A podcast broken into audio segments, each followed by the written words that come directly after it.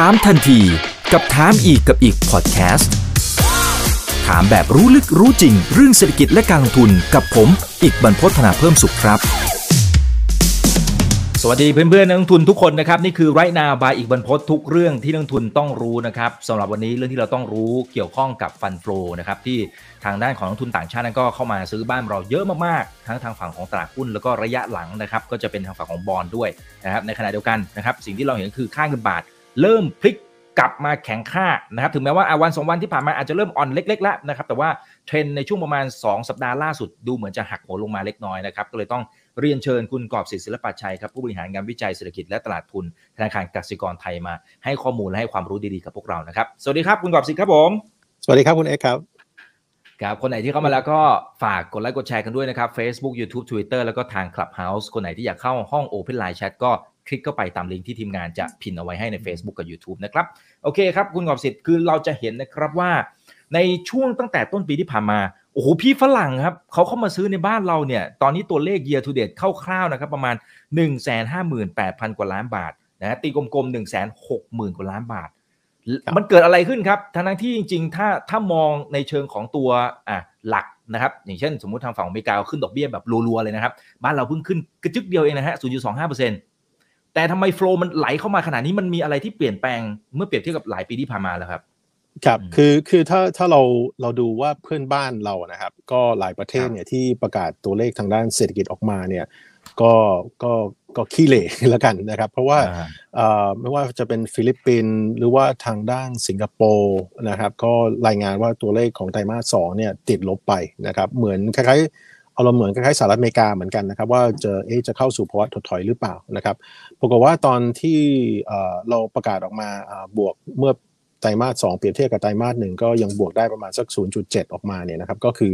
ทำให้คนก็ตะลึงเหมือนกันนะครับถึงถึงแม้ว่ามันอาจจะไม่ได้ไม่ได้สูงกว่าที่ที่คาดไว้นะครับ แต่การที่ออกมาว่ายังไม่ได้สุ่มเสี่ยงที่เข้าสู่ภาวะถดถอยเนี่ย ทั้งทั้งที่คนอื่นเนี่ยเริ่มเริ่มดูไม่ดีแล้วนะครับไม่ว่าจะเป็นจีนเองอะไรก็ดีเนี่ยอะไรก็ตามเนี่ยนะครับก็ก็ทำให้เราดูเหมือนเป็นเป็นชนกลุ่มน้อยแล้วกันนะครับในในบรรดาเศรษฐกิจในในภูมิภาคนี้ก็จะจะดูว่าเราคงต้องฝากไว้อันนี้ส่งเกี่ยวกับเรื่องของท่องเที่ยวเป็นหลักนะครับ เพราะว่าอุตสาหกรรมหลายสิ่งหลายอย่างเนี่ยเช่นเรื่องของตอนดูตัวเลข PMI พวกนี้เนี่ยครับมันต่างประเทศอื่นเนี่ยมันก็จะดู จะเริ่มต่ำกว่า 50 แล้วนะครับ ซึ่งซึ่งก็ดูว่าเราจะพึ่งอะไรได้บ้างก็กลับมาเรื่องของท่องเที่ยวนะครับ ก็คือท่องเที่ยวมันมันออกมาก็จนถึงตั้งแต่ต้นปีมาถึงปัจจุบันตัวเลขล่าสุดก็คือ 2 ล้าน แล้วก็เราคิดว่าปีนี้ก็น่าจะมี 7 ล้านได้นะครับ มันมันก็เลยดูว่าเริ่มดูดีขึ้นว่าเรื่องของสถานการณ์ที่เราอาจจะ เหมือนตกอับไป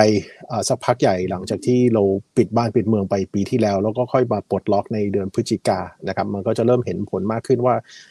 เมื่อวานผมก็ไปบรรยายที่หนึ่งไปโรงแรมอีกที่หนึ่งนะครับ ก็จะมีจะมีจะเห็นคนตะวัน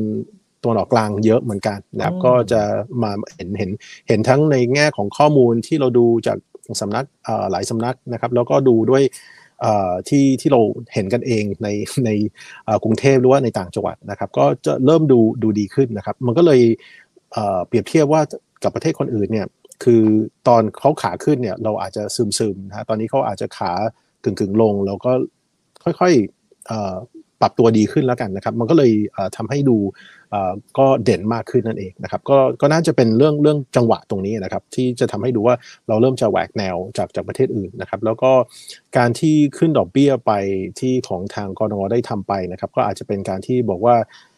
เป็นการแสดงความมั่นใจนะครับจากคณะกรรมการหรือเปล่าว่าเศรษฐกิจเนี่ยมันเริ่มจะปรับในทิศทางที่ดีขึ้นแล้วสามารถรับ ต้นทุนการเงินที่ที่ปรับขึ้นได้ถึงระดับหนึ่งนะครับ แต่เราก็ไม่ได้คิดว่ามันควรจะไปปรับขึ้นไปไปแข่งกับเฟดเขานั่นเองนะครับ แต่ผมว่า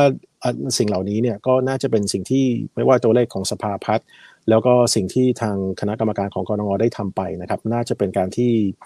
ยืนยันว่าเป็นการแสดงความเชื่อมั่นนะครับ ว่าเศรษฐกิจของเราเนี่ยเริ่มฟื้นดีขึ้นนะครับนะฮะแต่ก็ ในในบริบทที่คนอื่นเนี่ยมันมันจะมักจะดูไม่ค่อยดีสักเท่าไหร่นะครับ แล้วก็สนทนาเนี่ยก็ยังสุ่มเสี่ยงเลยว่า ถ้าเรามาดูโอกาสที่แต่ละประเทศนะครับภายใน 1 ปีข้างหน้าเนี่ยจะจะเข้าสู่ภาวะถดถอยนะครับ ก็จะจะมีหลายประเทศนะครับเช่นสหรัฐอเมริกาเนี่ยนะครับก็ยังคิดว่ามีโอกาสที่จะเข้าสู่ภาวะถดถอยเนี่ยเกือบ 50%นะฮะแล้วก็ทางด้านยูโรโซนนะครับเขาก็ไป 55 แล้วนะครับ ส่วนของเราเนี่ยดูเหมือนว่า มีโอกาสที่จะเข้าสู่ภาวะถดถอยประมาณ10%แค่นั้นเองนะครับ ก็เลยดูว่าเออคนไหนที่ GDP จะโตก็น่าจะเป็นการสะท้อนว่าความสามารถในการทำกำไรถึงแม้ว่าอาจจะไม่ได้เยอะนะครับเหมือนสมัยในอดีตอะไรทำนองนี้แต่ว่าก็ก็น่าจะดูดีกว่าคนอื่นนะครับ คนอื่นสุ่มเสี่ยงที่จะเศรษฐกิจอยู่ขาลง เรายังโอกาสที่เราจะอยู่เศรษฐกิจขาลงเนี่ยยังยังน้อยอยู่นะครับ ก็น่าจะเป็นการที่สอดคล้องกับตัวเลขของเศรษฐกิจมหาภาค แล้วก็มานำไปสู่เรื่องของ เศรษฐกิจจุลภาคแล้วก็ไปไปสู่หุ้นนั่นเองครับครับครับมันมีวิธีข้อสังเกตไหมครับคุณกอบสิบว่าต่างชาติที่เขาเข้ามาเนี่ยมันแค่เก่งกำไรระยะสั้นไหมนะครับหรือว่าเฮ้ยเขามีโอกาสที่จะเชื่อมั่นนะครับในศักยภาพแบบยาวๆแล้วก็อยู่กับเราแบบยาวๆเลย มันมีวิธีการดูไหมฮะ ครับคือคือผมว่าส่วนหนึ่งนะครับก็อาจจะบอกมันก็มีนักลงทุนหลายประเภทเหมือนกันนะครับเช่นที่เขาอาจจะเห็นว่าการที่เราปรับขึ้นดอกเบี้ยแล้วเนี่ยนะครับมันก็จะเป็นการที่ปิดช่องว่างระหว่างสิ่งที่เฟดได้ทำไป แล้วก็สิ่งที่ดอกเบี้ยเราอาจจะต่ำกว่าเฟดไปไปค่อนข้างจะเยอะนะครับ อันนั้นก็จะมีมีส่วนหนึ่งที่อาจจะทำให้ที่เขาเคยมีสถานะที่ถือซื้อดอลลาร์ล่วงหน้าไว้เยอะ แล้วก็ขายบาทล่วงหน้าไว้เยอะเนี่ยนะครับอาจจะ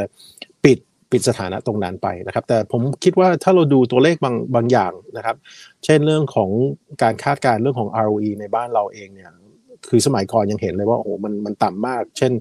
ROE อยู่ที่ 5%แต่ตอนนี้ดูเหมือนว่าตลาดอาจจะให้ ROE ประมาณสัก 10%ขึ้นไปนะครับ ยังเป็นตัวเลข 2 หลักอยู่นะครับ ถึงแม้ว่าเราอาจจะบอกว่าบริษัทไทยเนี่ยเริ่มไปทำธุรกิจในต่างประเทศมากขึ้นนะครับ ก็เป็นการกระจายไม่ใช่เราเป็นเป็นเหยื่อที่ เป็นเหยื่อนิ่งๆ ที่ต้องทำมาหากินในประเทศเราอย่างเดียวนะครับ แต่ว่ากำไรเนี่ยมันอาจจะมาจากธุรกิจเป็นการกระจายรายได้แล้วกันเอาเป็นว่าอย่างนี้นะครับแต่ก็ก็ดูเหมือนว่าถ้าเรายังยังมี ทำให้นักนักลงทุนหรือว่านักวิเคราะห์เนี่ยคาดการว่า ROE ของเราเนี่ยน่าจะโตได้ประมาณสัก 10%นะครับก็น่าจะมีเหตุมีผลที่จะทำให้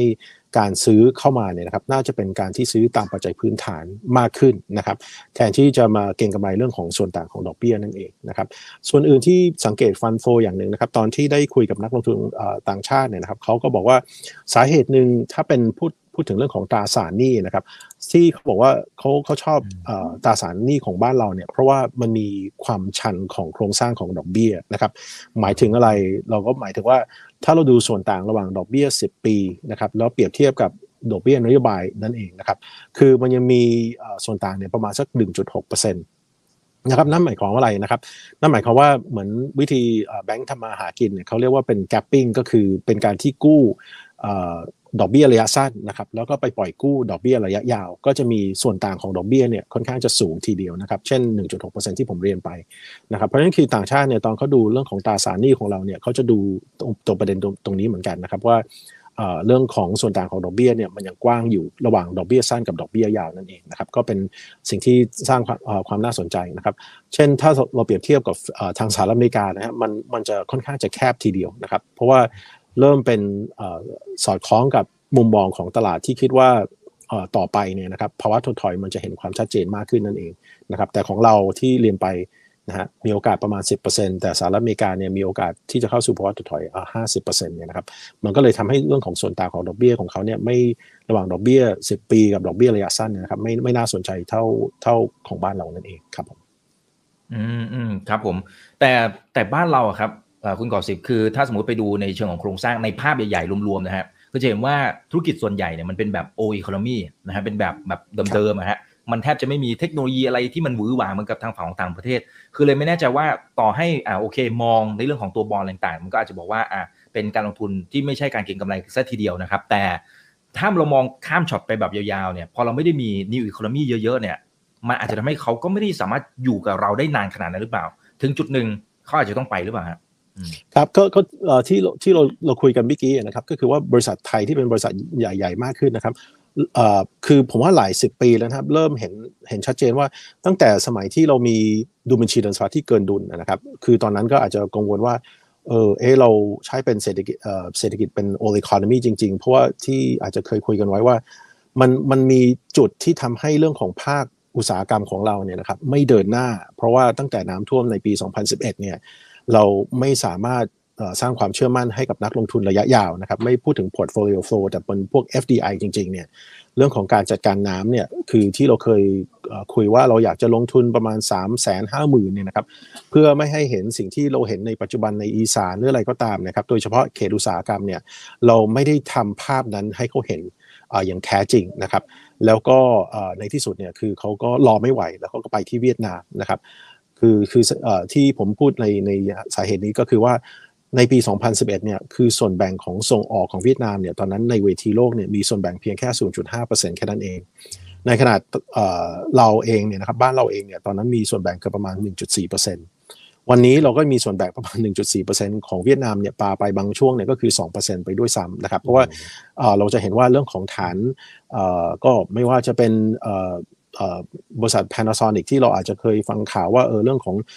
โรงงานเครื่องซักผ้าอะไรพวกนี้เขาก็ย้ายไปอยู่ทางทางเวียดนามไปแล้วนะครับ เลยมันมีประเด็นอย่างหนึ่งที่ผมว่า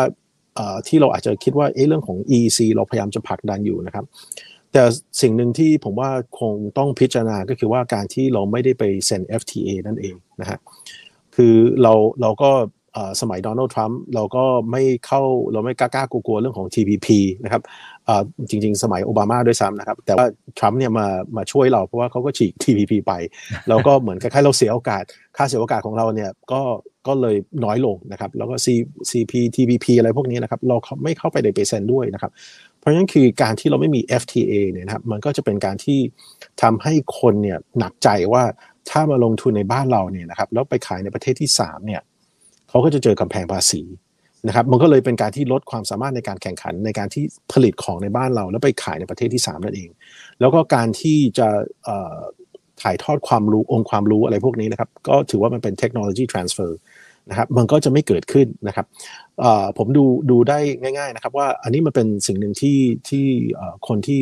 บริหารในเชิงของนโยบายเนี่ยต้องตระหนักเพราะว่าอะไรฮะเพราะว่าถ้าเราดูเรื่องของการลงทุนต่อ GDP ของเราเนี่ยมันอยู่เพียงแค่ประมาณ 18%น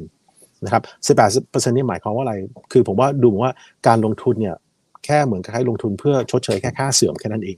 นะครับ ก็เลยเป็นเหมือนเหมือนย่ำเหมือนภายเลยในอ่างนั่นเองนะครับใช่ฮะเพราะฉะนั้นคือมันมันเป็นการที่บอกว่าเราต้องกลับมาว่า ถ้าเราอยากจะผลักดันเรื่องของ EEC เนี่ยนะครับ คือผมว่าเราต้องเดินเครื่องอย่างเต็มที่ในการที่จะทำให้เราไปเซ็น FTA แล้วก็ FDI ก็จะมานะครับ ถ้าสมมุติเราจะยังจะขาย S curve อะไรพวกนี้นะครับ แล้วเรายังตัวเลขมันยังออกมาว่าการลงทุนต่อ GDP เนี่ยมันอยู่แค่ประมาณสัก 18%เนี่ยมันไม่น่าจะเป็นการที่บอกว่าเราประสบความสำเร็จเท่าที่เท่าที่พึงประสงค์นั่นเองนะครับแล้วก็มันก็จะสะท้อนในตัวตัวส่วนแบ่งของส่งออกของเราที่มันอยู่เพียงประมาณ 1.4%นะครับมันก็ไม่เกิดเรื่องของแรงแรงส่งที่จะเกิดขึ้นนั่นเองนะครับเหมือนกับให้เวียดนามเนี่ย คือผมว่าเราเราตกกระบวนตรงนั้นไปนะครับ ก็เลยอาจจะกลับมาว่าที่คุณบางคนได้ได้ได้พูดไปหรือว่าถามไปนะครับว่า คือถึงว่าทำไมบริษัทในตลาดหลักทรัพย์ของเราเนี่ยต้องไปทำมาหากินในต่างประเทศมากขึ้น เพราะว่า cash flow เนี่ยมันมันก็มีเยอะมันก็สะท้อนในดูบัญชีเงินสะพัดที่ในระดับประเทศเนี่ยครับมันก่อนก่อนโควิดอะไรพวกนี้มันก็บวกใหม่ค่อนข้างจะเยอะ มันก็หมายความว่า ตอนดูทุนสำรองต่างประเทศเราก็บวมขึ้นมานะครับ เรามีเงินที่สามารถไปลงทุนในต่างประเทศมากขึ้นได้ แต่ถ้าระยะยาวเนี่ยนะครับเศรษฐกิจเราโตประมาณเท่าไหร่นะประมาณ 2-3%นะครับคือโอกาสในการทำมาหากิน หรือว่าทำกำไรเนี่ยนะครับในในในการที่จะทำธุรกิจในประเทศอย่างเดียวนะครับ คือมันก็จะมีข้อจำกัดค่อนข้างจะมาก นะถึงว่าทำไมเราจะเห็นว่าบริษัทไทยเนี่ยก็จะไปลงทุนในบริษัทที่ไม่ว่าจะเป็นเวียดนามก็ดี หรือว่าทางอินโดนีเซียก็ดีนะครับ เพราะว่าเขาจะเป็นฐานที่ผลิตมากขึ้นนะครับแล้วก็มีประชากรเขาก็จะมีตลาดด้วยซ้ำนะครับ แล้วกลับมาบ้านเราเนี่ยคือคือมันจะดูเหมือนว่าทำไมอาจจะแย้งกันว่าเออ EPS growth กับ GDP growth เนี่ยมันไม่ไปในทิศทางเดียวกัน หรือว่ามันไปในทิศทางเดียวกันแต่ว่า GDP ทำไมมันโตช้ากว่า เพราะว่ามันเป็นการสะท้อนว่าบริษัทเนี่ยเริ่มต้องกระจายความเสี่ยง แล้วก็กระจายรายได้นะครับไปสู่เศรษฐกิจอื่นนะครับเพราะว่าต่อไปเนี่ยที่เราอาจจะเคยคุยไว้ภายใน 20 29 หรือ 20 30เนี่ยครับตามพยากรณ์ของสหประชาชาติเนี่ย คือประชากรของเราเราจะลดลงนะครับ แล้วก็เนี่ยคือมันมันจะไม่มีตลาดฮะตลาดมันก็จะเล็กลงเล็กลงนะครับ แล้วก็รวมทั้งเรื่องของภาวะที่เราเห็นความเหลื่อมล้ำที่ที่มันจะมีความรุนแรงมากขึ้น โดยเฉพาะหลังจากโควิด แล้วก็เงินเฟ้อเนี่ยสูงขึ้นนะครับคนจนก็จะจะมีมากขึ้นนั่นเองนะครับ ก็เป็นสิ่งที่อาจจะทำให้ข้อจำกัดในการที่จะมีตลาดภายในประเทศเนี่ยก็จะมีมากขึ้นนั่นเองนะครับ เพราะฉะนั้นคือก็เพื่อความอยู่รอดนะครับ บริษัทในตลาดหลักทรัพย์ของเราเนี่ยก็คงต้องไปหาแหล่งรายได้หรือว่าแหล่งธุรกิจเนี่ยในต่างประเทศมากขึ้นนั่นเองครับครับแต่อีกอย่างหนึ่งที่ค่อนข้างจะถือว่าประสบความสำเร็จในประมาณหนึ่งนะครับ ก็คือการปรับนโยบายเรื่องของ EV ก่อนหน้านี้อาจจะเงียบๆหน่อย แต่ตอนนี้ดูจะเหมือนจะมีความคึกคักมากขึ้นนะครับอย่าง BYD นะครับรวมไปถึงค่ายรถจีนหลาย ๆ ค่ายเนี่ยนะครับ ก็ดูจะให้ความสนใจกับบ้านเราอยู่พอสมควรเลยทีเดียวนะครับ BYD ถ้าตามข่าวบอกว่าเดี๋ยวเขาอาจจะเข้ามาลงทุนเป็นหลักหมื่นเจ็ดพันล้านมันเยอะมากๆเลยนะครับนะพี่แต่ว่า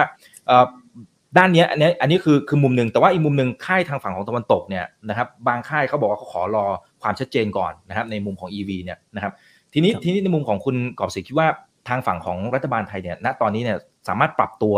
ในการที่ปรับเปลี่ยน transform นะครับของธุรกิจอุตสาหกรรมยานยนต์เนี่ยถือว่าทำได้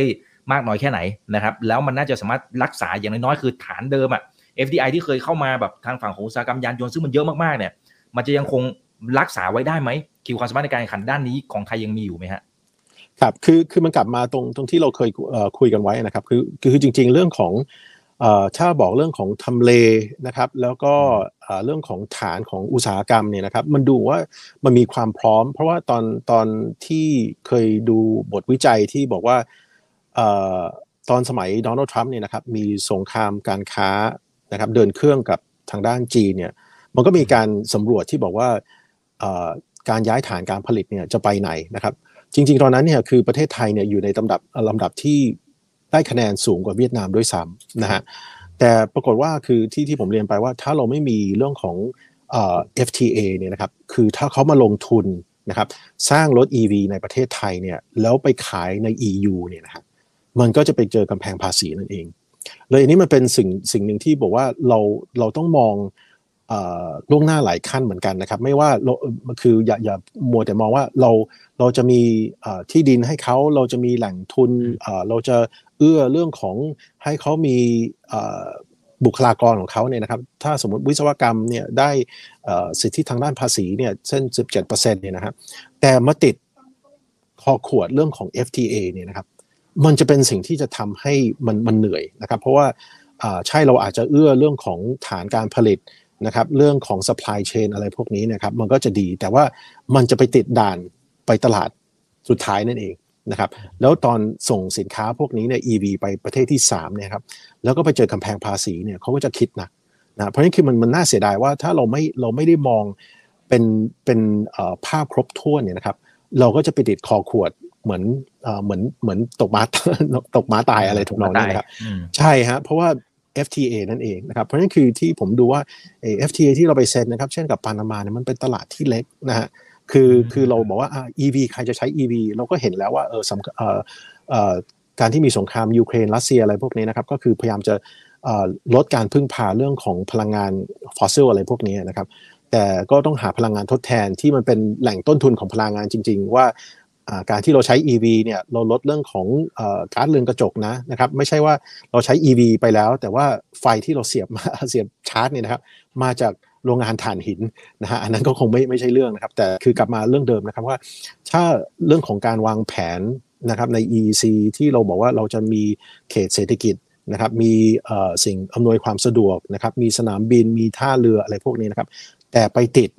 ว่าตอนเราส่งของเนี่ย คนที่มาลงทุนในบ้านเราไปเจอภาษีนำเข้านะครับ ที่อาจจะเสียเปรียบคนอื่นเนี่ยมันน่าเสียดายนะครับ อันนี้เป็นสิ่งที่ต้องแก้นะครับ ต้องแก้อย่างรวดเร็วด้วยซ้ำนะครับ ไม่นั้นเนี่ยคือผมว่าก็จะสรุปข้อสรุปก็จะได้เหมือนเดิมนะครับว่าอะพอเวียดนามเนี่ยก็ไปเซ็น FTA หมด ถึงแม้ว่าเรื่องของฐานการผลิตของเขานะครับ คือคือเราก็เคยได้ฉายาเป็น เป็นดีทรอยต์ฝั่งตะวันออกใช่ไหมครับ แล้วก็มันมันเริ่มเป็นสัญญาณไม่ดีตอนเราเริ่มเห็นเชฟโรเลอะไรพวกนี้เขาเชฟโรเลเขาก็เริ่มเริ่มถอนตัวไปนะครับ GM อะไรพวกนี้นะครับ ก็ก็เป็นสิ่งที่เราต้องรับรู้นะครับว่าเออเราต้องปรับตัวยังไงนะครับ เราถามเขาหรือยังว่าเออถ้าเขาอยากจะมาลงทุนเนี่ยนะครับ สิ่งที่เรายังขาดอยู่เนี่ยนะครับ คืออะไรบ้างนะครับ แทนที่เราจะคิดเองเออเองนะฮะเพราะว่าผมคิดว่าไอ้เรื่องเรื่องของ FTA นะเป็นเป็นเรื่องที่สำคัญ เพราะว่าถึงแม้ความพร้อม โครงสร้างพื้นฐานอะไรหลายอย่างเนี่ยเรามีให้แล้วดีกว่าคนประเทศอื่นนะครับ แต่ไปตกม้าตายเรื่องของ FTA เนี่ยคือเป็นสิ่งที่น่าเสียดายจริงๆครับครับอ่าซึ่งตอนนี้เราเริ่มเห็นสัญญาณแล้วนะครับ อย่างทางฝั่งของ Apple เนี่ยในช่วงประมาณสักสัปดาห์ 2 สัปดาห์ที่ผ่านมาจะเห็นข่าวนะครับว่าบรรดาซัพพลายเออร์เขาเจรจาทางฝั่งเวียดนามด้วยนะฮะที่จะย้ายตัว MacBook นะครับแล้วก็พวก Apple Watch นะครับจริงๆ AirPods เนี่ยไปก่อนละ นะครับ iPad นี่ไปก่อนละนะครับแต่ว่า Apple Watch กับ MacBook กำลังจะไป อันนี้ก็อาจจะเป็นสิ่งหนึ่งที่สะท้อน point นะครับที่ที่คุณกอบสิทธิ์ได้เรียนไปเมื่อสักครู่นี้นะครับ แต่ว่าอย่างไรก็ตามครับ ถ้าสมมติสมมุติว่าให้ประเมินณตอนนี้เนี่ยการที่ไปเซ็น FDA ผมก็จะว่ามันโอ้ขั้นตอนมันเยอะมากครับ ช้าไปแล้วหรือยังครับ ถือว่าช้าไปยังครับผมว่ามัน มาช้าดีกว่าไม่มาแล้วกันนะครับ เอาเป็นว่าอย่างนั้นนะครับอาจจะเป็น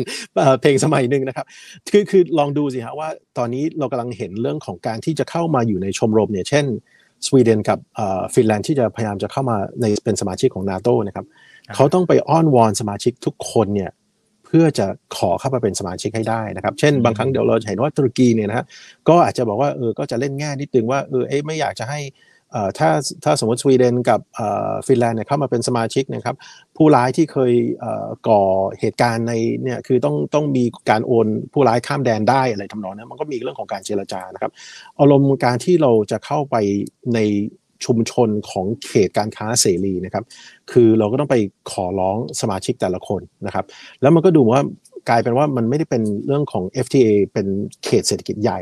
เรากลายเป็นต้องมานั่งเจรจาเป็นเรื่องของทวิภาคีมากกว่า แทนที่จะเป็นเรื่องของการเจรจาเรื่องของพหุภาคีนั่นเองนะครับ แล้วมันก็จะเป็นเป็นการจับมือแต่แต่ทีละคนทีละคนแล้วมันก็จะอาจจะใช้เวลานานนะครับ แต่ผมว่ามันควรจะทำนะครับ ยังไงยังไงช้าก็ควรจะควรจะทำเพราะว่าไม่ใช่ไม่ใช่นั้นเนี่ยนะครับ คือเราจะเสียความสามารถเราอาจจะมีความสามารถในการแข่งขันในเรื่องของฐานการผลิตอะไรพวกนี้แล้วนะครับ แต่เรามาตรงมาตายไอ้เรื่องของ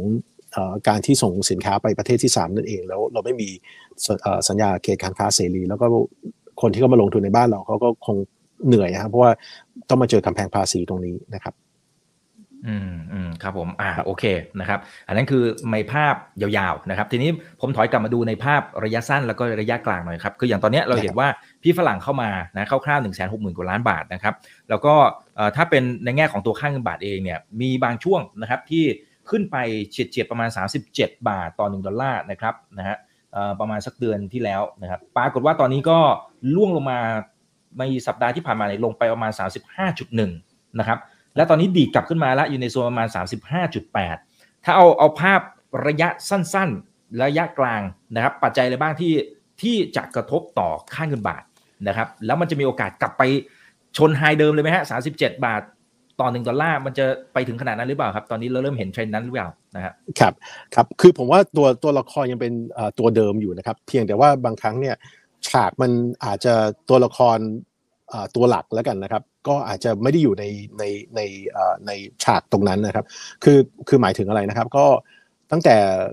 กุมภานะครับ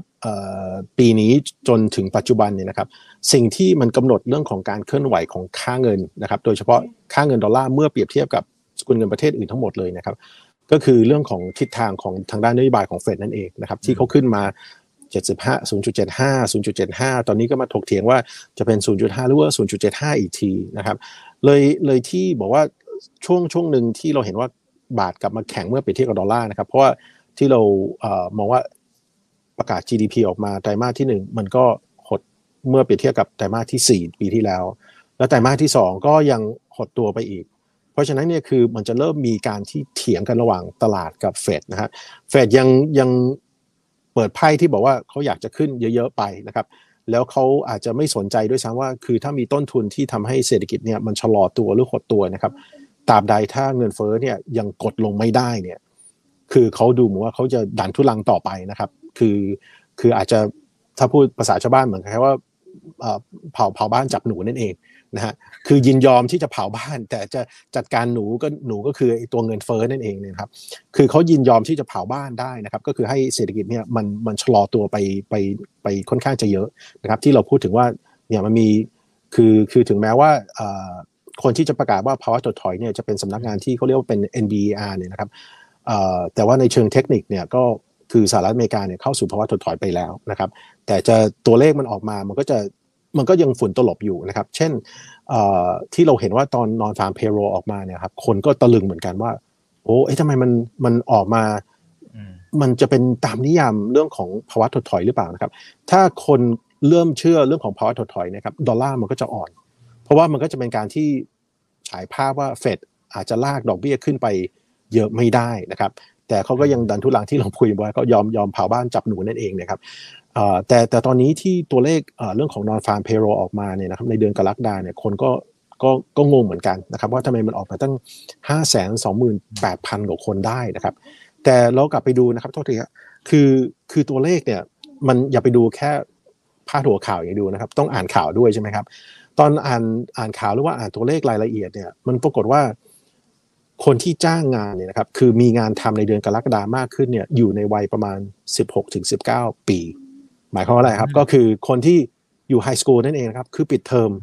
นะครับผมเดาว่าคือเป็นการปิดเทอมแล้วก็ ไปทำงานสตาร์บัคไปทำงานที่แมคโดนัลล์นะครับคือช่วง summer ก็อยากจะหารายได้เอามาใช้นั่นเองนะครับ เพราะตอนนี้อาจจะบอกว่าเอเล่นเล่นคริปโตเนี่ยครับหาตังหาตังยากขึ้นนะครับคงคงต้องไปหางานทำดีกว่านะครับนั่งอยู่กับบ้านแล้วก็เงินจะเสกขึ้นมาเนี่ยก็มันก็เหนื่อยมากขึ้นใช่ไหมเพราะฉะนั้นคือผมว่า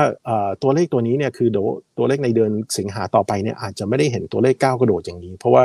มันอาจจะมีเรื่องของฤดูกาล คนเริ่มบอกว่าอ่าโอเค ต้องไปหางานทำหางานชั่วคราวก็ได้ แล้วมันก็จะเห็นชัดเจนว่านอกเหนือจากอายุนะครับลักษณะงานพาร์ทไทม์เนี่ยก็จะมีเยอะเหมือนกันนะครับเพราะฉะนั้นคือมันอาจจะเป็นอารมณ์ที่บอกว่า ถ้าคนไม่ดูตัวเลขตัวนี้ก็จะ confirm ว่าเออเฟดเนี่ยคงต้องลากดอกเบี้ยขึ้นนะครับแล้วอาทิตย์หน้าเนี่ยครับก็เป็นเป็น Jackson Hole ที่ที่จะประชุมของของเฟดใหญ่ใช่ไหมฮะแล้วก็คือคือผมว่าบางครั้งเนี่ยสิ่งที่ที่เกิดขึ้นบ่อยครั้งก็คือว่าการที่เฟดเนี่ย ให้สัญญาณนะครับ ผมว่าบางครั้งสัญญาณมันเยอะเกินไปนะครับ เดี๋ยวคนก็จะเปิดไฟเขียว เดี๋ยวคนก็จะเปิดไฟเหลืองว่าไฟแดงนะครับตกลงตลาดก็จะงงว่าเอ๊ะผมจะขับขับรถหรือว่าเขาจะจอดดีตกลงสี่แยกตรงนี้เนี่ยจะเป็นยังไงอะไรทำนองนี้คือคือผมว่าการที่มีเจ้าหน้าที่หลายคนเนี่ยแล้วมาพูดนู่นพูดนี่นะครับผมว่าแทนที่มันจะสร้างเรื่องของความโปร่งใสเนี่ยมันสร้างความสับสนมากขึ้นนะครับ และนี่เป็นสาเหตุที่เราบอกว่าเออเดี๋ยวก็ ค่าเงินดอลลาร์ก็อ่อนไปเดี๋ยวก็ค่าเงินดอลลาร์ก็กลับมาแข็งอีกทีนะครับก็ขึ้นอยู่กับจังหวะเรื่องของแทนแล้วเจ้าหน้าที่มามาออกมาพูดนั่นเองนะครับแล้วแล้วคนก็ก็ตระหนักไอ้เรื่องของคำนั้นนะครับ คืออย่าไปเถียงกับเฟดนะครับเพราะในที่สุดเนี่ยคือเขาเป็นคนที่คุมเกมนะแล้วก็ไปเถียงมากนะครับ ก็เหมือนมันเหมือนอารมณ์ที่เหมือนคล้ายๆถ้า ถ้านักศึกษานะครับไปไปเถียงกับอาจารย์นะครับอาจารย์เป็นคนที่ตัดเกรดนะคือยังไงคุณก็แพ้นะครับเพราะฉะนั้นนี่คืออย่าอย่าไปเถียงมากนะครับก็ต้องต้องต้องวางตัวให้เป็นกลางมากที่สุดนะครับเลยนี่มันเป็นสาเหตุว่าทำไมคือมันมีการเคลื่อนไหวค่อนข้างจะเยอะนะครับว่า ช่วงแรกก็โอเค ตอนตัวเลขออกมายืนยันว่าเออใช่มันเป็นภาวะถดถอย เพราะสองไตรมาสเนี่ยมันติดลบติดต่อกันแล้ว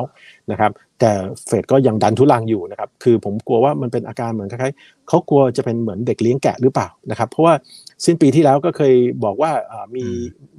งินเฟ้ออย่าไปเอออย่าไปสนใจมันเลยมันเป็นเงินเฟ้อจิบจิบนะครับ ตอนนี้กลายเป็นว่าโอ้โหเงินเฟ้อมันจะมันจะเป็นแผลเป็นฝังลึกอีกต่างหากนะครับ ต้องผ่าตัดใหญ่นะครับ ต้องขึ้นดอกเบี้ยเยอะๆอะไรทำนองเนี้ยคือมันดูเหมือนว่ามันหน้ามือเป็นหลังมือนะครับ ตอนแรกก็เป็นนกพิราบตอนนี้ก็เป็นเป็นเหยี่ยวนะครับผมไม่แน่ใจว่าในที่สุดเนี่ยคือตอนเศรษฐกิจพังเนี่ยจะเป็นเป็นไก่แตกตื่นหรือเปล่าอะไรทั้งหมดเนี่ยนะครับนะเพราะนี่คือคือตอนสนทนาของพวกนี้มันมันก็เป็นสาเหตุหลักๆ เลยนะครับที่ทำให้เรื่องของค่าเงินเนี่ยมันเปลี่ยนเปลี่ยนเดี๋ยวก็อ่อนเดี๋ยวก็แข็งนะครับส่วนที่มันอาจจะทำให้บาทเราแข็งในชั่วคราว คือคนก็อาจจะสนใจเรื่องของการที่กรงขึ้นดอกเบี้ยไป ปิดส่วนต่างดอกเบี้ยให้มันแคบลงนิดนึง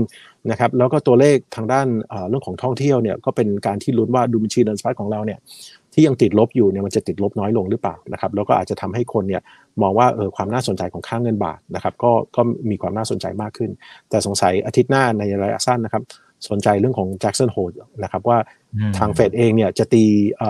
จะเปิดไพ่ใบไหนนะครับ เพราะว่าก่อนหน้านี้ที่เราเห็นรายงานการประชุมเนี่ยมันยังไม่ได้รับรู้เรื่องของตัวเลขของเรื่องของ non farm payroll ที่เราคุยกันว่า 5 2 8 0 0 0 ที่ออกมาเนี่ยเขายังจะมีความมั่นใจหรือเปล่าว่าเขาเดินเครื่องได้โดยเครื่องไม่พังนั่นเองนะครับหรือว่าโดยเหยียบเหยียบเบรกโดยเครื่องไม่ดับนั่นเองนะครับอันนี้เป็นเป็นสิ่งที่ทุกคนเนี่ยเดี๋ยวใกล้ๆการประชุมนะครับ ผมว่ามันต้องมีการหลังไพ่อีกทีนะครับเพื่อเพื่อมาดูว่าทางเฟดเนี่ยจะฉายภาพยังไง ตกลงจะไฟเขียวหรือว่าไฟแดงหรือว่าจะไฟไฟเหลืองนั่นเองนะครับครับ คุณกอบสิทธิ์พอจะให้ภาพเป็นฉากทัศน์เป็น scenario ได้ไหมครับว่าสมมติการประชุมของ Jackson Hole เนี่ยมันออกมาในรูปแบบไหนหรือ keyword อะไรที่ทางด้านของคุณเจอโรม พาวเวลพอพูดตรงนี้มาปั๊บโอ้โห อาจจะเปลี่ยนทิศทางของค่าเงินหรือ fund flow ได้ทันทีเลย พอที่จะเห็นเป็นเป็นฉากทัศน์ลงมาไหมฮะครับที่ที่ดูหลายปีนะครับตอนเฟดฉายเออฉายฉายภาพเนี่ยครับคือถ้าเขามีคำในเชิงลบนะครับ คือเขาคงต้องหลีกเลี่ยงคำว่า ภาวะถดถอยอยู่แล้วนะครับ ถ้าบอกว่า recession เนี่ยนะฮะ คือดอลลาร์ล่วงแน่นอนนะครับ คือมันเหมือนกับแค่ว่ามันอยู่ในใต้จิตสำนึกของเขาหรือว่าบนจิตสำนึกของเขาก็ได้นะครับ ผมว่าก็ต้องต้องดูว่าคำว่าถ้าเขาพูดถึงว่าอัตราการว่างงานต่ำนะฮะการจ้างงานยังดีอยู่เนี่ยครับ คือเขาคงยังเดินเครื่อง แล้วก็ตอนนี้เหมือนตลาดสิ่งที่มันสะท้อนในโครงสร้างดอกเบี้ยแล้วก็คงเขาคงปรับดอกเบี้ยขึ้นประมาณสัก 0.5 นะครับแล้วก็คงในเดือนกันยาเนี่ยก็คือดอกเบี้ยน่าจะอยู่เกือบประมาณ3%นะครับแต่ถ้าเขาฉายภาพเอียงไปทางด้านเเงินเฟ้อมันก็เริ่มลดลงแล้วนะ อะไรทำนองนี้นะครับผมว่าดอลลาร์ก็น่าจะปรับฐานได้นะครับแล้วอันนี้ก็จะเป็นสัญญาณที่ฟันโฟเนี่ยอาจจะกลับมาในเอเชียอีกรอบหนึ่งนะครับแต่อาจจะยังไม่เยอะนะครับ เพราะว่าเราก็ต้องกลับมาดูว่าสถานการณ์คือพี่ใหญ่ของเราในภูมิภาคก็คือจีนนั่นเองตัวเลขไม่ดี เป็นสาเหตุที่เขาต้องลดดอกเบี้ยด้วยซ้ำนะครับ มันก็มันก็จะเป็นเหมือนภาวะกักกักอึดอัดนิดนึงนะครับว่า เอ๊ะทำไมมันไม่ไปโลดสักทีนะครับ เพราะว่าปัจจัยของจีนก็ยังไม่ดีแล้ว มาผสมลงก็คือเรื่องของความตึงเครียดระหว่างไต้หวันอีกต่างหากเกี่ยวกับเรื่องสหรัฐกับจีนอะไรทำนองเนี่ยเดี๋ยวมีการซ้อมรบกันอีกที มันก็ไม่ได้ดีมันก็ไม่เป็นสัญญาณที่ดีกับเรื่องของการทำธุรกิจการค้านั่นเองนะครับแล้วเราก็จะอยู่ในห่วงโซ่ที่อาจจะรับเคราะห์ตรงนี้ไปด้วยนะครับ เพราะฉะนั้นคือมันมีตัวแปรหลายตัวแปรนะครับ แต่เราอ่านสัญญาณที่คุณบรรพตถามเนี่ยคือบอกว่าถ้าเฟดเอียงไปทางด้านว่าเงินเฟ้อมันมันเริ่มจัดการได้แล้วเนี่ยนะครับ ผมว่าดอลลาร์จะปรับฐาน แล้วก็ฟันฟลูก็จะกลับมานะฮะคือแต่มันอาจจะเหมือนกักกักที่ที่เรียนไปว่าคนก็ยังกังวลว่าจีนเนี่ยจะฟื้นเมื่อไหร่นะฮะจะจัดการเรื่องของโควิดได้เมื่อไหร่สักทีนะครับ แล้วก็เรื่องของภูมิรัฐศาสตร์เนี่ยอุณหภูมิเนี่ยมันจะลดลงเมื่อไหร่เหมือนกันนะครับ ถ้าทำได้ 2 ตัวแปรตัวนี้นะครับ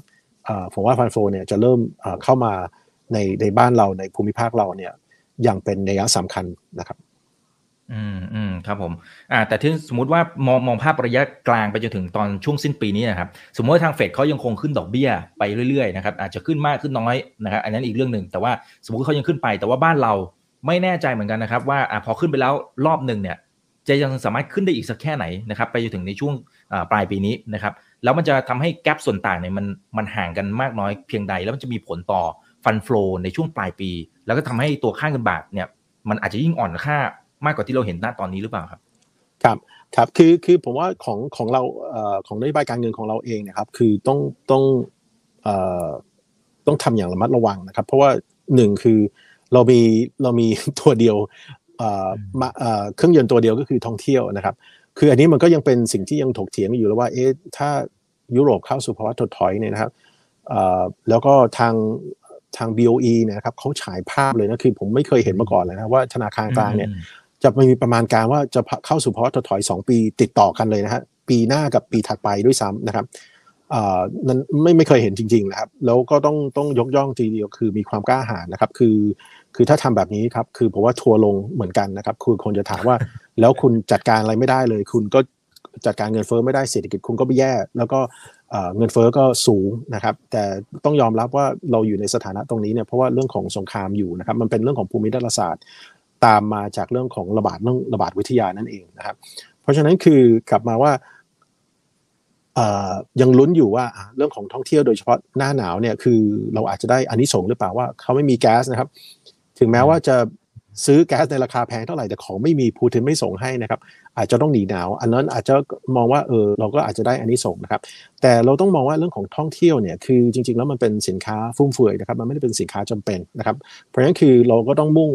ตลาดที่มีคนมีตังนั่นเองนะครับ คือเราอาจจะไม่ได้หวังตลาดที่จะเป็นเหมือนแบ็คแพคเกอร์อะไรพวกนี้นะครับมามา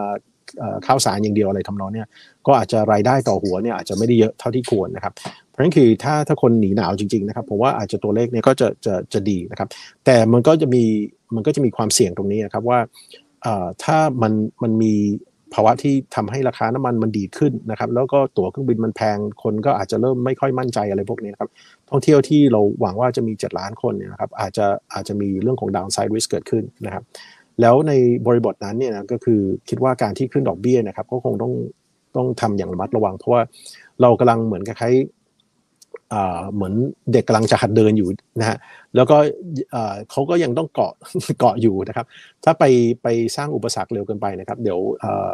น้องคนนี้ก็อาจจะล้มไปนะครับ ก็คือเศรษฐกิจเนี่ยมันอาจจะ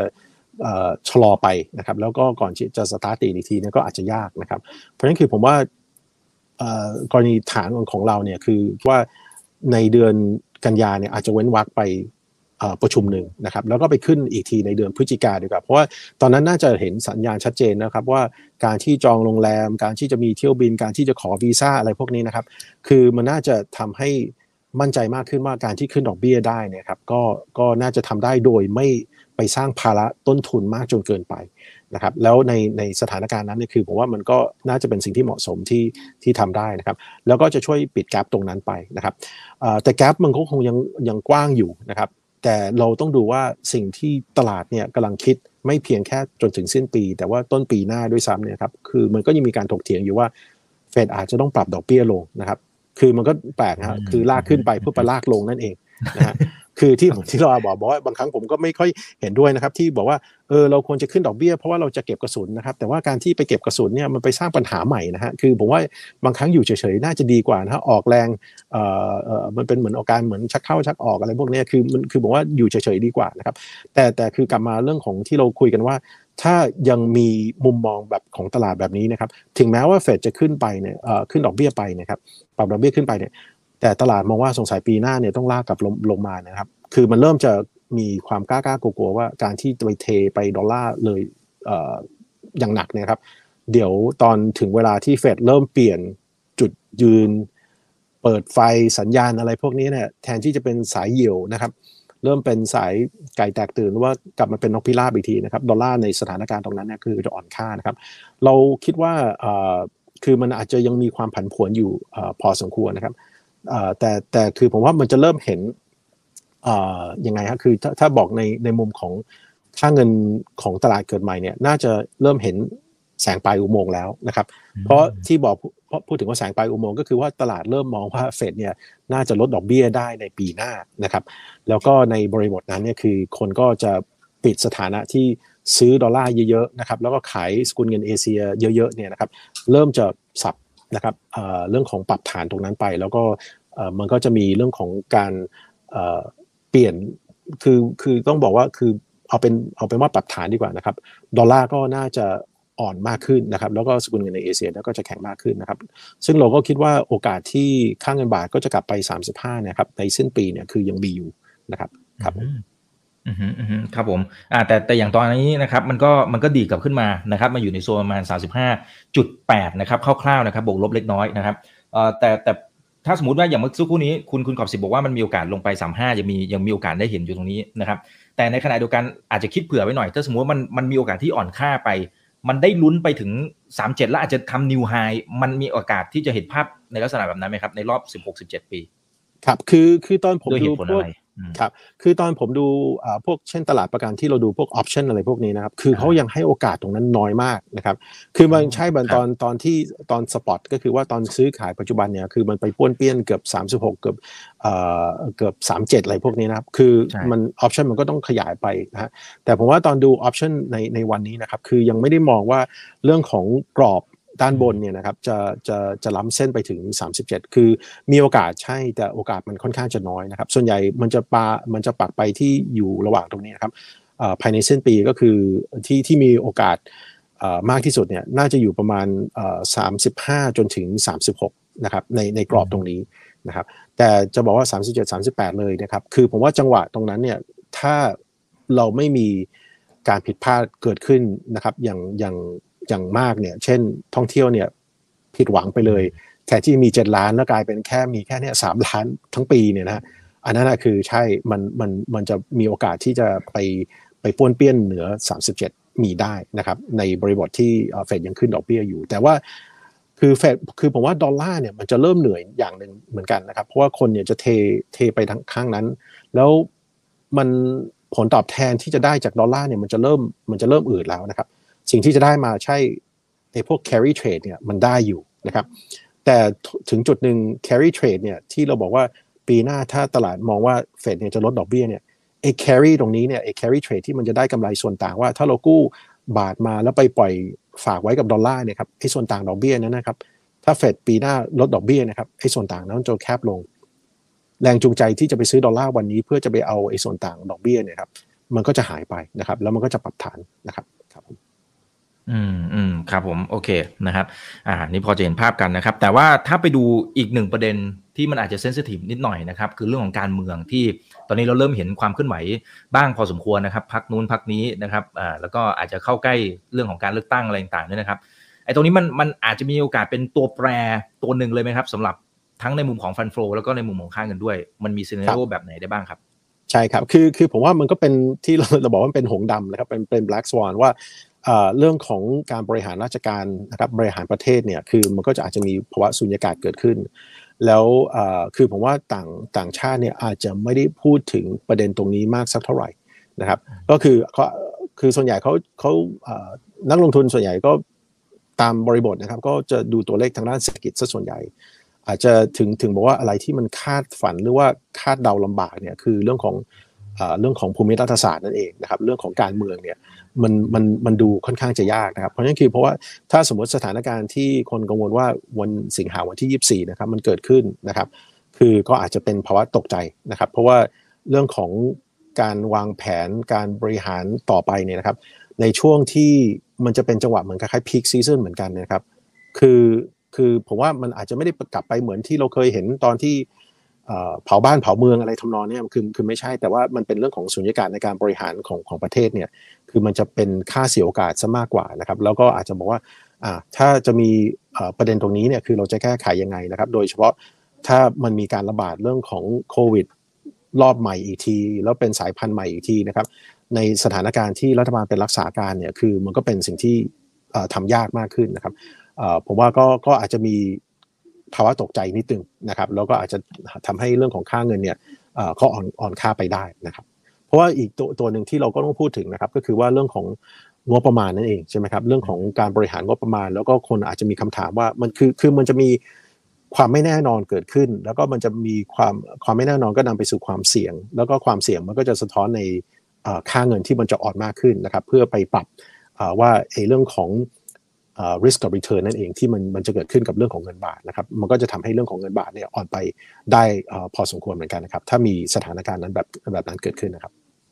อืมอืมครับอ่าแต่ถ้าสมมติว่าไปไปดูอีกมุมหนึ่งนะครับ ว่าสมมติว่าการเลือกตั้งสมมติเรามองข้ามช็อตไปอีกนะครับว่าอ่าการเลือกตั้งสมมติว่ามันเรียบร้อยนะครับมีพักใหญ่ขึ้นมาโดมิเนตเนี่ยอ่ารูปแบบความเชื่อมั่นอะไรต่างๆมันมันจะมีในรูปแบบไหนอย่างไร หรือถ้าสมมติเป็นแบบกระจัดกระจายนะเป็นแบบพักผสมต่างๆ มันมีผลในมุมของนักลงทุนต่างประเทศด้วยไหมครับผมครับคือคือผมว่าตามตามตอนที่คุยกับนักลงทุนต่างประเทศนะครับ คือสิ่งที่เขาต้องการคือเสถียรภาพนะครับ ความโปร่งใสอ่านอ่านเกมได้ง่ายนะครับ แต่ถ้ามีพักเล็กๆ อะไรพวกนี้นะครับ คือมันอาจจะแล้วคือจะนำไปสู่การที่เปลี่ยนคณะรัฐมนตรีบ่อย แล้วมันก็จะนำไปสู่นโยบายที่ไม่มีความต่อเนื่องนะครับ เดี๋ยวเปลี่ยนเปลี่ยนรัฐมนตรีที่โดยเฉพาะรัฐมนตรีที่เกี่ยวข้องกับเศรษฐกิจนะครับ คือเดี๋ยวก็นโยบายที่เขาวางแผนไว้เพื่อการลงตามตามกลยุทธ์การลงทุนเนี่ยแล้วถ้ามีลักษณะเปลี่ยนไปเปลี่ยนมาบ่อยครั้งเนี่ยนะครับ คือผมว่าน่าจะเป็นสิ่งที่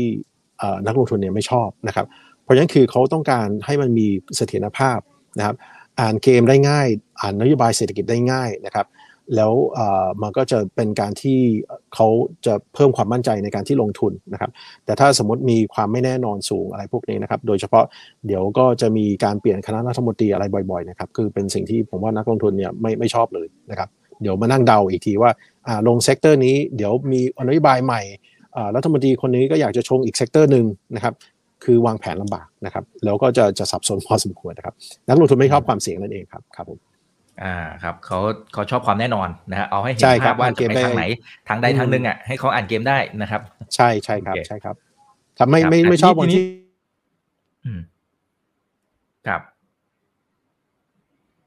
ครับ โอเคเอ่อเหมือนสัญญาณของคุณกอบสิทธิ์จะหายไปสักครู่หนึ่งนะครับ นะครับอ่าสำหรับท่านไหนที่ดูเราอยู่ณตอนนี้นะครับยังไงฝากกดไลค์กดแชร์กันด้วยนะครับ YouTube อย่าลืม subscribe นะครับ แล้วก็ท่านไหนที่อยากเข้าห้อง Open Line Chat ก็เข้าไปได้ตามห้องนะครับต่างๆ ทั้งหุ้นไทยหุ้นต่างประเทศคริปโตวางแผนการเงินด้วยอ่าคุณกอบสิทธิ์กลับมาแล้วนะครับโอเค ทีนี้เราทีนี้ครัขบอเก็บตกใช่อีกหนึ่งประเด็นนะครับในในภาพใหญ่ตอนนี้เราเริ่มจะเห็นนะครับว่าทางฝั่งของจีนกับรัสเซียเนี่ยนะเขามีการคุยกันด้วยนะครับในช่วงไม่กี่วันที่ผ่านมาบอกว่า เดี๋ยวจะผลักดันสกุลเงินในกลุ่ม BRICS มากขึ้นแล้วก็ลดบทบาทของตัวดอลลาร์ นะครับไอไอตรงนี้มันจะทำให้มันเกิดการเปลี่ยนแปลงในเชิงของขั้วของของสกุลเงินในระดับโลกมากน้อยแค่ไหนหรือ หรือมันก็ยังไม่ได้อยู่ดี เพราะในท้ายที่สุดถ้าดูการชำระเงินระหว่างประเทศนะตอนนี้เนี่ยยูโรกับดอลลาร์โอ้โหมันโดมิเนตบวกกัน 2 ประเทศนี่ก็เออหมายถึง 2 สกุลเงินเนี่ยก็80-90%ของทั้งโลกแล้วนะครับผมครับครับคือคืออันนี้เป็นเป็นสิ่งที่เราต้องดูว่ากติกาที่สร้างมาตั้งแต่สงครามโลกครั้งที่สองเนี่ยนะฮะ คือคือทุกครั้งที่มันจะมีการเปลี่ยนแปลงอย่างมากเนี่ยคือมันต้องมันต้องมีเรื่องของอืมการทำลายล้างเกิดขึ้นนะครับ ลองคิดดูสมัยก่อนนะครับ ก่อนสงครามโลกครั้งที่สองเนี่ยปอนด์สเตอร์ลิงเนี่ยคือเป็นทุนสำรองต่างประเทศหลักนะครับ คือซื้อขายกันเนี่ยคือต้องใช้ปอนด์สเตอร์ลิงนะฮะแต่หลังจากสงครามโลกครั้งที่สองเนี่ยก็คือสหราชอาณาจักรเนี่ยก็อำนาจคือเหนื่อยเหนื่อยไปเยอะเลยนะครับ ถึงว่าทำไมปล่อยต้องให้อินเดียปากีสถาน อาณานิคมที่เคยเป็นของเขาหมดนะฮะคือกลายเป็นต้องต้องให้เอกราช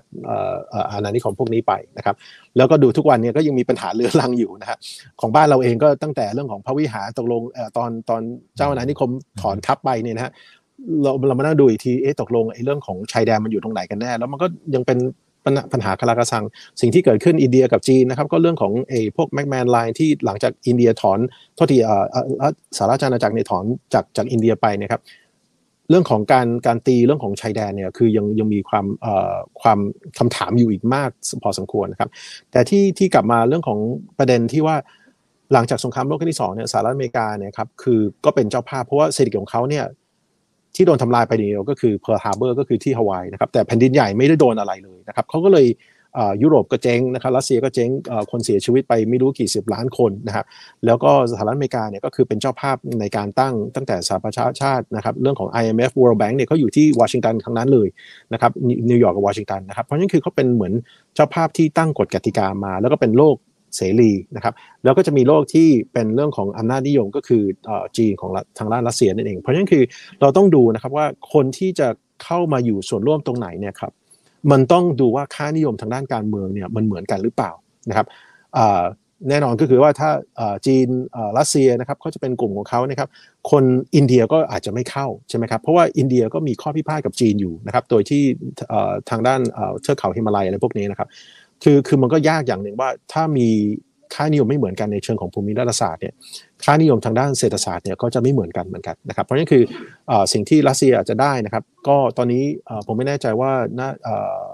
ท่านสีจิ้นผิงเนี่ยครับไปไปเยือนทางด้านซาอุหรือเปล่านะครับ คนประเทศที่มีเรื่องของการบริหารการเมืองนะครับที่เป็นในเชิงของอำนาจนิยมนะครับก็จะไปทางด้านเทไปทางด้านจีกับทางด้านรัสเซียนะครับ ทางด้านที่เป็นประชาธิปไตยเรื่องของทุนนิยมเนี่ยก็คือจะเทไปทางด้านสหราชอาณาจักรเอ่อโทษทีสภาพยุโรปกับทางด้านสหรัฐอเมริกานั่นเองนะครับคือต้องดูเรื่องของบริบททางด้านทางด้านการเมืองของแต่ละประเทศอย่างนั้นเหมือนกันนะครับ แต่อีกอย่างหนึ่งที่ผมว่ามันยากอย่างหนึ่งนะครับว่าในการที่จะบอกว่าจะมาใช้มาใช้เงินหยวนเป็นสกุลเงินทุนสำรองต่างประเทศเนี่ยมันมีเงื่อนไขบางอย่างนะครับ เช่นเรื่องของความต้องการใช้เงินเงินหยวนเนี่ย มีมากเพียงพอหรือเปล่า คือเห็นชัดเจนก็คือว่าการที่เขาเป็นประเทศที่ส่งออกและนำเข้านะครับเป็นก็เอาเอาเป็นว่าก็คือเบอร์หนึ่งนั่นเองครับคือมันบอกอยู่แล้วว่าจริงๆเนี่ยเงินหยวนควรจะเป็นทุนสำรองต่างประเทศได้ เพราะว่ามีความต้องการแต่ละประเทศเนี่ยหลายประเทศทั่วโลกต้องซื้อซื้อขายกับจีนนะครับแล้วก็มีความจำเป็นที่ต้องใช้เงินหยวน แต่ปรากฏว่ามันมีเงื่อนไขอย่างหนึ่งที่ยังทำให้คนลังเลว่ามันยังไม่อยากจะใช้เงินหยวน เป็นทุนสำรองต่างประเทศเพราะว่าอะไรครับ เพราะว่าตอนสมมุติว่าแบงก์ชาติเนี่ยมีเงินหยวนในกระเป๋านะครับ การที่มีแบงก์เป็นเงินหยวนนยครับมันไม่มีดอกเบี้ยนะครับมันต้องมีตราสารหนี้ตลาดตราสารหนี้มันต้องใหญ่พอ และมีสภาพคล่องเพียงพอนะครับ แต่ตรงนี้เนี่ยคือยังเป็นข้อเป็นอุปสรรคอยู่ในการที่จะใช้เงินหยวนเงินรูเบิลเนี่ยเป็นทุนสำรองต่างประเทศ เพราะว่าเขายังไม่มีตลาดตราสารหนี้ที่ใหญ่เพียงพอ ที่จะเป็นเหมือนที่พักเงินออมนั่นเองนะครับ คือถ้าเรามีทุนสำรองต่างประเทศที่เป็นเงินหยวนนะครับแต่มันไม่มีตลาดพันธบัตรใหญ่พอเนยครับทุกวันที่เราถือเงินหยวนเนี่ยมันจะมีต้นทุนนะครับเพราะว่าเราจะมีต้นทุนในการที่กู้เงินมาเนี่ยเช่นแบงก์ของแบงก์ชาติเนี่ยก็กู้เป็นตราสารหนี้ของเราใช่ไหมมีตามตามรีโปนั่นเองครับก็คือดอกเบี้ยนโยบายเนี่ยทุกวันเนี่ยถ้าจะฝากเงินไว้กับเงินหยวนนะครับก็จะมีต้นทุนกู้มาในในระดับดอกเบี้ยนโยบาย แต่เงินได้มาจากทุนสำรองต่างประเทศก็ไม่ได้ เพราะว่า เป็นเป็นเงินสดอย่างเดียว หรือว่าเป็นอะไรที่ไม่เป็นพันธบัตรนะครับ เพราะนั่นคือสิ่งหนึ่งที่ต้องทำให้ประเทศเนี่ยมาเป็นสถานะของทุนสำรองต่างประเทศได้ ก็ต้องมีตลาดตราสารหนี้ที่ใหญ่พอลึกพอแล้วก็มีสภาพคล่องสูงนะครับตอนนี้ยังไม่มีใครที่จะมาเบียดตำแหน่งตรงนี้จาก US Treasury ได้นั่นเองนะครับก็เลยเป็นสิ่งที่ยากนะครับนะครับครับผมแต่มันมันเป็นแค่เรื่องของเวลาหรือเปล่าครับคุณกอบสิทธิ์หมายถึงว่า ณตอนนี้อาจจะยังไม่สามารถที่จะขึ้นมาได้ แต่ว่าถ้าสมมติไปเรื่อยๆไปเรื่อยๆ เวลาผ่านไปเรื่อยๆเนี่ยถึงจุดหนึ่งนะครับอย่างคุณเรเดริโอเนี่ยนะฮะเขาก็เขียนเป็นหนังสือเลยนะครับเขาบอกว่าทางฝั่งของอเมริกาเนี่ยตอนนี้โอ้อำนาจในในความสามารถในการแข่งขันหลายๆอย่างเนี่ยมันดิ่งลงนะครับในขณะที่ทางฝั่งของจีนเนี่ยกำลังพงกหัวขึ้นนะครับ ซึ่งมันอาจจะใช้เวลาไม่รู้กี่สิบปีแหละ ทางฝั่งของจีนมีโอกาสที่จะแซงขึ้นมา แต่ระหว่างนั้นมันก็จะเกิดสงครามอย่างที่เห็นอยู่เนี่ยนะฮะมันก็จะปะทะกันเนี่ยนะครับอ่ามันมันเป็นแค่เรื่องของเวลาไหมนะฮะ แล้วแล้วสงครามตรงนี้มันจะทำให้กลายเป็นจุดเปลี่ยนของขั้วอำนาจขั้วอำนาจของโลก แล้วก็ทุนสำรองระหว่างประเทศหรือไม่ครับผมครับคือคือคือที่ที่เราคุยกันไปคือผมว่าเนี่ยมันมันมันเป็นปัญหาที่ที่ใครอาจจะเคยได้ยินนะครับ คือเขาเรียกว่ามันเป็นกับดัก utilities คือว่าถ้าเมื่อไหร่นะครับมันมีเบอร์หนึ่งกับเบอร์สองแล้วเขาเขาเขาก็เป็นเป็นเหมือนอำนาจหรือว่า กำลังอะไรพวกนี้มันเริ่มใกล้เคียงกันเนี่ยนะครับคือโดยปริยายเนี่ยมันต้องทะเลาะกันนะฮะเพราะฉะนั้นคืออันนี้อันนี้ต้องต้องเท้าความว่าสมัยหนึ่งตอนที่บิลคลินตันเนี่ยเป็นประธานาธิบดีนะครับแล้วตอนนั้นเนี่ยคือการที่สหรัฐอเมริกาเนี่ยส่งเรือบรรทุกเครื่องบินเนี่ยนะครับไปช่องแคบไต้หวันนะครับตอนนั้นคือจีนซ้อมรบจีนต้องหยุดเลยนะครับเพราะความพร้อมไม่ไม่มีนะครับแล้วก็เพราะฉะนั้นเนี่ยคือมันอาจจะต้องอาศัยในการที่การขั้วอำนาจเนี่ยนะครับ ต้องตกเก้าอี้นะครับเหมือนที่เราเรียนไปว่าก่อนสงครามโลกครั้งที่2เนี่ยทุนสำรองต่างประเทศหลักคือปอนด์สเตอร์ลิงนะครับแล้วสงครามโลกครั้งที่2เนี่ยทำให้สหราชอาณาจักรเนี่ยอ่อนแอไปเยอะเลยนะครับกำลังอะไรแต่ละอย่างในเชิงเศรษฐกิจนะฮะหนี้ก็เยอะนะครับคือสงครามเนี่ยมันทำให้เขาหมดแรงไปเยอะมากเลย แล้วก็ความสามารถในการควบคุมอาณาจักรของเขาเนี่ย นะฮะที่ที่ยังเคยมีฉายาที่บอกว่าทุกเช้าทุกเย็นเนี่ยคือคือไม่เคยมีวันที่พระอาทิตย์ตกตกดินดินแดงของสาราจานาจักรนั่นเอง คือมันใช่มันต้องอาศัยเรื่องของภาวะสงครามที่จะเปลี่ยนกำลังไม่ว่าในเชิงของทหาร แล้วก็ทางด้านอำนาจอะไรพวกนี้มันต้องต้องตกเก้าอี้ไปนะครับ เพราะฉะนั้นคือผมว่าในในการที่เรื่องของการเติบโตของจีนนะครับ คือ ตัวเลขมันก็บอกอยู่แล้วการที่มีประชากรพันสี่ร้อยกว่าล้านคนนะครับกับเปรียบเทียบกับประเทศที่ยังมีประชากรไม่ถึงสี่ร้อยกว่าล้านคนเนี่ยโดยโดยคณิตศาสตร์อยู่แล้วเนี่ยมันต้องบอกว่าคือมันมีประชากรเยอะมันก็ตลาดมันต้องใหญ่มากขึ้นนะครับ แต่อย่าลืมอย่างหนึ่งนะครับ ผมว่าปีนี้นะน่าจะเป็นปีที่ประชากรของจีนเนี่ยเริ่มจะลดลงนะครับเพราะฉะนั้นคืออันนี้มันเป็นสิ่งที่เราเราถึงแม้ว่าใช่เขามีพันสี่ร้อยกว่าล้านคน แต่อันนี้มันเป็นเริ่มเป็นสิ่งที่บอกว่าจะเริ่มเป็นอาการเหมือนคล้ายๆญี่ปุ่นไงฮะ ปี 2008เนี่ยก็เป็นปีที่ญี่ปุ่นเนี่ยเริ่มมีประชากรน้อยลงนะครับแล้วเราเห็นว่าทำไมเยน carry trade ตรงนี้มันมีเยอะ เพราะว่ามันสะท้อนเรื่องของเรื่องของปัจจัยพื้นฐาน ที่เราอาจจะไม่คุยบ่อยครั้งนะครับ แต่มันมีผลอย่างแท้จริงว่าทำไมญี่ปุ่น BOJ เนี่ยขึ้นดอกเบี้ยไม่ได้นะครับ เพราะว่าประชากรของเขาเนี่ยลดลง แล้วก็อันนี้มันเป็นสิ่งที่จีนเนี่ยอาจจะหนักใจอย่างหนึ่งว่าสังคมผู้สูงอายุ แล้วก็นโยบายที่เคยทำเมื่อก่อนหน้านี้นะครับในการที่มีบุตรคนเดียวเนี่ยนะฮะ จะมีข้อจำกัด แล้วคนก็ตั้งข้อสังเกตเหมือนกันว่า ถึงเวลาแล้วเนี่ยครับคือถ้าจะมีสงครามเกิดขึ้นเนี่ยจีนจะกล้าส่งทหารไปหรือเปล่า เพราะว่าทุกคนเนี่ยกำลังส่งลูกแค่คนเดียวที่ตัวเองมีเนี่ยนะครับ ไปมีความเสี่ยงแล้วก็คือตระกูลเนี่ยก็จะก็จะจบตรงแค่นั้นนั่นเองนะครับ อันนี้มันเป็นสิ่งที่คนอาจจะไม่ได้พูดถึงบ่อยครั้งนะครับเรื่องของนโยบาย one child policy เนี่ยนะฮะมันจะมีผลระยะยาวเรื่องของการความสามารถในการเติบโตทางด้านเศรษฐกิจนั่นเองนะฮะ คือคือผมว่าอันนี้มันเป็นข้อข้อหนึ่งที่คนอาจจะสังเกตว่า อันนี้เป็นข้อบวกแล้วก็ข้อลบของสหรัฐอเมริกานะครับที่เขาบอกว่าสหรัฐอเมริกามันเป็นหม้อต้มของเชื้อชาติทุกเชื้อชาติเลยนะครับ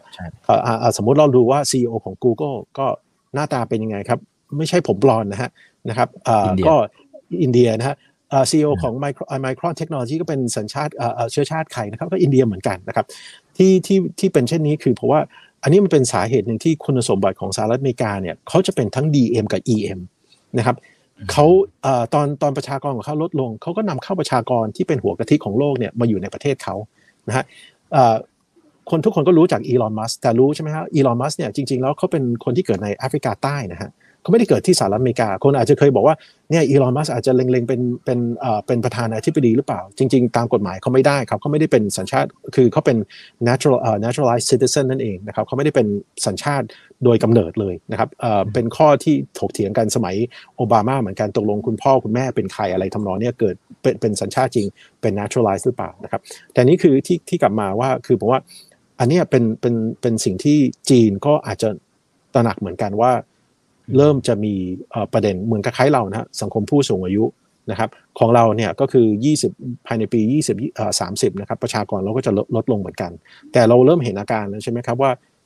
แรงงานเราก็ไม่มีนะฮะของเขาก็จะอารมณ์คล้ายๆเหมือนกันนะครับว่าแรงงานเนี่ยแต่ว่าเนื่องจากว่าเขามีประชากรเยอะเนี่ยเขาก็ยังพอไปได้อยู่นะครับ แต่ของเราประชากรของเราเนี่ยครับมันเห็นชัดเจนว่าคนที่อยู่ในวัย 15-60 นะครับมันลดลง 10กว่าปีที่ผ่านมาแล้วนะครับ ถึงบอกว่าเราไปดูไซต์ก่อสร้างนะครับ ถามว่าขอมีมีบัตรประชาชนไหมนะครับเขาจะมีบัตรอย่างอื่นใช่ไหมฮะก็เป็นต่างด้าวที่มาก่อสร้างนั่นเองนะครับ เพราะฉะนั้นคืออันนี้มันเป็นสิ่งหนึ่งที่ดูเหมือนว่าจีนอาจจะเริ่มมีแรงกดดันว่าถ้ามีวัตถุประสงค์ หรือว่าความใฝ่ฝันที่อยากจะเป็นเบอร์หนึ่งอย่างแท้จริงนะครับ เวลากำลังเป็นอุปสรรคของเขา เพราะว่าประชากรของเขาเริ่มจะลดลงแล้ว แล้วก็ สังคมผู้สูงอายุเนี่ยมันก็จะเริ่มเป็นต้นทุนนะครับแล้วถ้าสมมติโครงสร้างของอคนที่เกษียณนะครับเปรียบเทียบกับคนที่ทำงานเนี่ยนะครับเริ่มจะเอียงไปทางด้านคนที่มีผู้ผู้เกษียณมากขึ้นนะครับมันจะเริ่มเป็นปัญหาหรือว่าเป็นภาระทางคลังมากขึ้นนะครับ อันนี้มันเป็นสิ่งที่เราคงจะเจอในอนาคตต่อไปนะครับ แล้วก็นี่อาจจะเป็นสิ่งที่อาจจะบอกว่า คือที่ผมกำลังคิดอยู่ว่าต่อไปเนี่ยนะโครงสร้างดอกเบี้ยของเราเนี่ยมันจะมีความชันหรือเปล่า เพราะว่าเงินเฟอ้อจะไม่มีนะครับ แต่ ต้องกู้เงินเยอะนะครับกระทรวงการคลังของเราต้องกู้เงินเยอะกระทรวงการคลังของจีนก็ต้องกู้เงินเยอะเหมือนกันเพราะว่าต้องมาดูแลผู้สูงอายุนั่นเองนะครับรายได้ไม่เข้าเพียงพอนะครับแล้วก็ปีนี้ก็สังเกตนะครับว่าเรื่องของรายได้เนี่ยเริ่มจะเก็บภาษีเป็นทรัพย์สินแล้วนะครับไม่ได้เป็นเรื่องของรายได้เอ่อเอ่อ VAT หรือว่าเงินเดือนอย่างเดียวนะครับต้องเก็บเหมือนกับคล้เงินออม ตามไปด้วยนะครับเงินเริ่มเริ่มไม่พอมันมันเป็นสิ่งที่ต้องบอกว่าหลายประเทศเนี่ยครับโดยเฉพาะประเทศที่มีเรื่องของโครงโครงสร้างทางประชากรเนี่ยนะครับจะจะเจอเร็วขึ้นนะครับแล้วก็จะเหนื่อยแล้วถึงว่าทำไมเราดูญี่ปุ่นเนี่ยมันมันเป็นมันเป็นโมเดลของญี่ปุ่นเลยนะครับทุกคนเนี่ยจะเริ่มไปในแนวนั้นนี่สานะสูงนะครับประชากรน้อยเงินเฟ้อไม่มีอะไรทำนองนี้นะครับแล้วก็ ต้องมาตั้งใช้ QE หรือเปล่านะครับ แต่ผมว่าของเราเนี่ยคงใช้ QE ไม่ได้นะครับ เพราะว่าเงินบาทเนี่ยไม่ได้เป็นทุนสำรองต่างประเทศนะครับ ถ้าถ้าทำ QE นะครับ เดี๋ยวก็จะเป็นแบบเวเนซุเอลานั่นเอง เพราะว่าไม่มีคนมาสนับสนุนใช่ไหมฮะ อันนี้เป็นสาเหตุว่าทำไมประเทศตะวันตก หรือว่าประเทศที่เขาเป็นทุนสำรองต่างประเทศเนี่ยเขาสามารถทำ QE ได้นะครับ เพราะว่าจะมีธนาคารรวมทั้งเราด้วยเนี่ยยังสนับสนุนยังซื้อพันธบัตรของเขาอยู่ใช่ไหมฮะ แต่ว่าถ้าสมมติเราเรา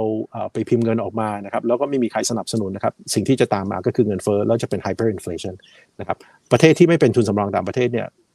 ถ้าทำ QE นะครับจะจบแบบซิมบับเวกับเวเนซุเอลานั่นเองนะครับประเทศใหญ่ๆยูโรโซนอะไรพวกนี้เนื่องจากว่าเขาเป็นทุนสำรองต่างประเทศเนี่ยเขาทำ QE ได้นะครับแต่เราไม่ควรจะทำทำไม่ได้ครับ เดี๋ยวมีเงินเฟ้อแน่นอนครับ